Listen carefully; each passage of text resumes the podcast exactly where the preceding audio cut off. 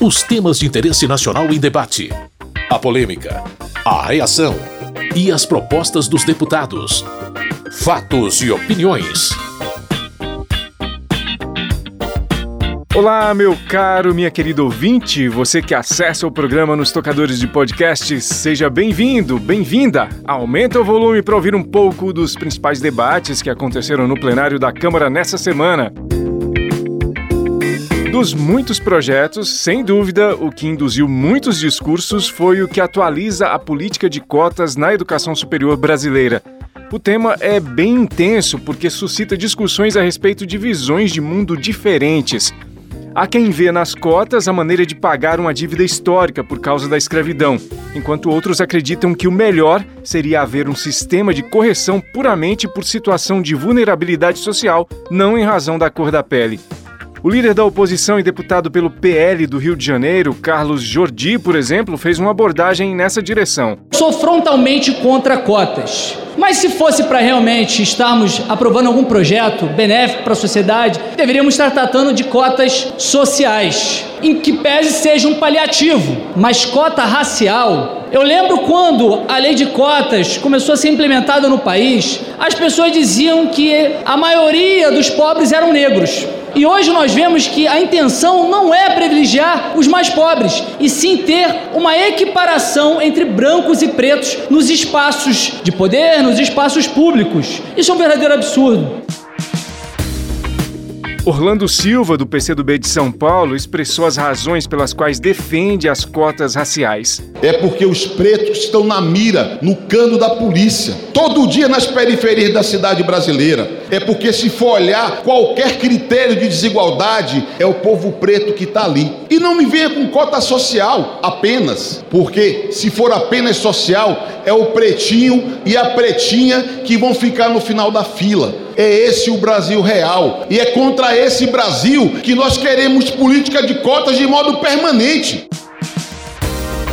O deputado Hélio Lopes, do PL do Rio de Janeiro, por outro lado, estava entre os que se disseram contrários a esse tipo de política. Meus filhos são negros, mas têm que concorrer de igualdade de condições. Sabe por quê?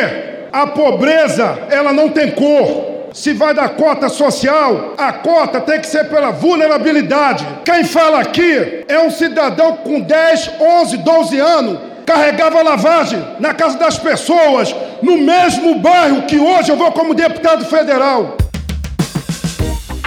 Para Carol D'Artora, do PT do Paraná, soa absurdo dizer que essa estratégia de inclusão social não funciona. A política de cotas é uma política bem sucedida no mundo inteiro. É uma política que ataca diretamente o maior problema estrutural que existe nesse país, que é o racismo. E o racismo no Brasil é o maior produtor de desigualdade. As cotas são bem sucedidas e isso não é uma fala vazia. Existem pesquisas que demonstram isso. O quanto essa política realmente incluiu aqueles que foram negados à educação superior a ter acesso ao ensino superior. Na opinião de Bibo Nunes, deputado pelo PL do Rio Grande do Sul, as cotas têm o efeito contrário ao da inclusão. Eu, como empresário, já empreguei negro, gay, índio, que tiver. Eu não tenho preconceito racial com ninguém. Com ninguém. Todos são iguais. Como disse aqui o deputado Orlando Silva. Todos nós somos iguais. E o meu receio com cota é que vocês que querem cota fiquem num nível inferior. Eu quero todos com igualdade. Todos são seres humanos. Todos merecem progredir. Então cuidado com cotas. Eu falo com quem não discrimina ninguém. E ninguém me contesta. Agora cuidem, porque cotas menosprezam as pessoas. Já o deputado Duarte Júnior, do PSB do Maranhão, ressaltou a ideia de que cotas abrem portas. A garantia do direito daqueles que não podem se tornar invisíveis, das pessoas negras, pardas, das pessoas que vêm de origem quilombola, mas principalmente eu quero aqui destacar a importância da inclusão, do direito das pessoas com deficiência, pelos autistas, pelas pessoas com trissomia do cromossomo 21, para que essas pessoas possam ingressar no ensino público, possam ingressar no ensino superior superior. De acordo com dados do IBGE, apenas 5% das pessoas com deficiência estão no ensino superior. Kim Kataguiri, do União Brasil de São Paulo, defendeu que as cotas não são eficientes para enfrentar o que ele entende como problemas reais da educação no país. O problema estrutural da educação que afeta os mais pobres chama-se analfabetismo infantil e evasão escolar. A cota nunca vai atingir o sujeito de fato na miséria, o sujeito de fato mais pobre desse país, enquanto a gente não solucionar o problema estrutural que é falta de gestão e falta de investimento na educação básica. O Brasil é o único país que quer se desenvolver enquanto civilização, gastando proporcionalmente quatro vezes com o ensino superior aquilo que gasta com o ensino básico. Mesmo havendo discordâncias conceituais sobre quais seriam as melhores soluções para resolverem os problemas de acesso à educação superior, o projeto foi aprovado e segue ao Senado Federal. Muito elogiada por conseguir um texto que obteve apoio mais abrangente, no final da votação, Dandara, deputada pelo PT de Minas Gerais e relatora do projeto, resumiu a essência da proposta aprovada. Acabamos de aprovar nessa Câmara 50% das vagas no ensino superior do nosso país para escola pública, 50% das vagas para pessoas de baixa renda, cotas raciais, ações afirmativas e cotas na pós-graduação. Nós aprovamos a cota quilombola. Nós aprovamos aqui hoje a prioridade dos cotistas serem bolsistas. Nós aprovamos assistência estudantil de qualidade para pessoas negras, pobres e da periferia. Nós aprovamos aqui hoje que quando a vaga sobrar da subcota, ela deve ir para a escola pública. É um grande passo para a construção da democracia, para uma agenda de direitos, por reparação e por justiça social fatos e opiniões. Na mesma temática, houve a votação de um pedido de urgência para o projeto que institui a Política Nacional de Trabalho Digno e Cidadania para a População em Situação de Rua. Entre outras medidas, a proposta estabelece nas empresas cotas de contratação de pessoas que vivem nessas circunstâncias. Basicamente, as divergências foram mais na perspectiva teórica das melhores soluções para problemas como esse. A deputada Talíria Petrone, do pessoal do Rio de Janeiro, entende o projeto como oportunidade de percepção de uma triste realidade. Nós sabemos que a pobreza muitas vezes é invisível, que as dores de favelas e periferias também muitas vezes são invisíveis, mas quando a gente pensa as pessoas em situação de rua, essa invisibilidade ela é ainda mais agudizada. Portanto, ter uma política nacional que olhe para essas pessoas pensando em políticas públicas de moradia, de emprego e renda é fundamental. É sim papel do Congresso Nacional, da Câmara de Deputados e Deputados, incidir sobre aquilo que escracha uma desigualdade brasileira que ainda persiste. Para Júnior Amaral, do PL de Minas Gerais, esse tipo de política já passou da conta. Já são tantas cotas, daqui a pouco a gente não vai ter mais espaço para os cidadãos que não se enquadrarem em nenhuma das categorias propostas. Todo dia uma discussão nesse sentido. E agora a cota, aí se fala morador de rua, né? Um eufemismo para mendigo. Você que está em casa não entendeu bem? É a cota para empregar mendigo. Eu fico imaginando um empregador rodando lá na Cracolândia, ou no caso lá em Belo Horizonte, ali na praça da estação, na praça rodoviária, olhando qual deles eu vou contratar. Eu preciso cumprir a cota. Na opinião da autora do projeto, Erika Hilton, deputada pelo PSOL de São Paulo, essa política ajudaria a enfrentar uma situação muito grave vivida por milhões de pessoas. O Brasil vem enfrentando uma crise humana gravíssima, ausência de políticas públicas fundamentais que tragam dignidade, emancipação, direito, qualidade de vida e autonomia à população em situação de rua. A população em situação de rua do nosso país não pode mais seguir sendo invisibilizada e negligenciada em seus direitos. Este sim é um projeto que visa o respeito, a empatia, a inclusão e a autonomia dos nossos irmãos vivendo em situação de rua, que muitas vezes são tratados pela perspectiva do ódio, do estigma, do preconceito, quando são famílias, crianças, idosos, mulheres, mães que perderam seus empregos, que perderam as oportunidades, que vivem nas ruas e que precisam de um olhar responsável, empático e de qualidade.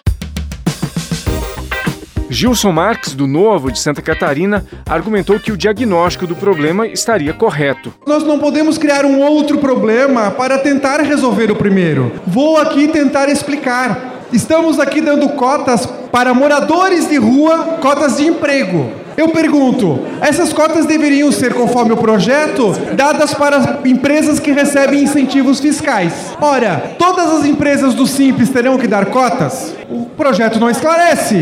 Segundo, precisa dar cotas também, conforme o projeto, para empresas que têm relação contratual com o governo, com o Estado, com o município. E se essa empresa só tiver quatro funcionários? A cota tem que ser arredondada para cima. Ela vai ter que ter um quinto funcionário morador de rua. Não haverá moradores de rua suficientes para completar as cotas.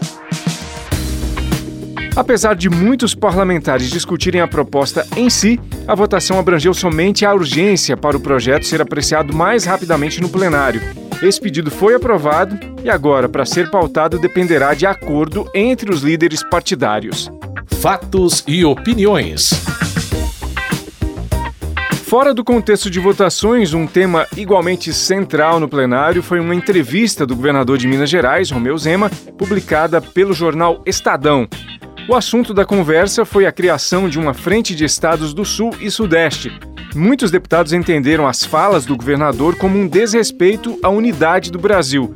Outros viram a desaprovação como injusta e erro de interpretação do que ele havia dito.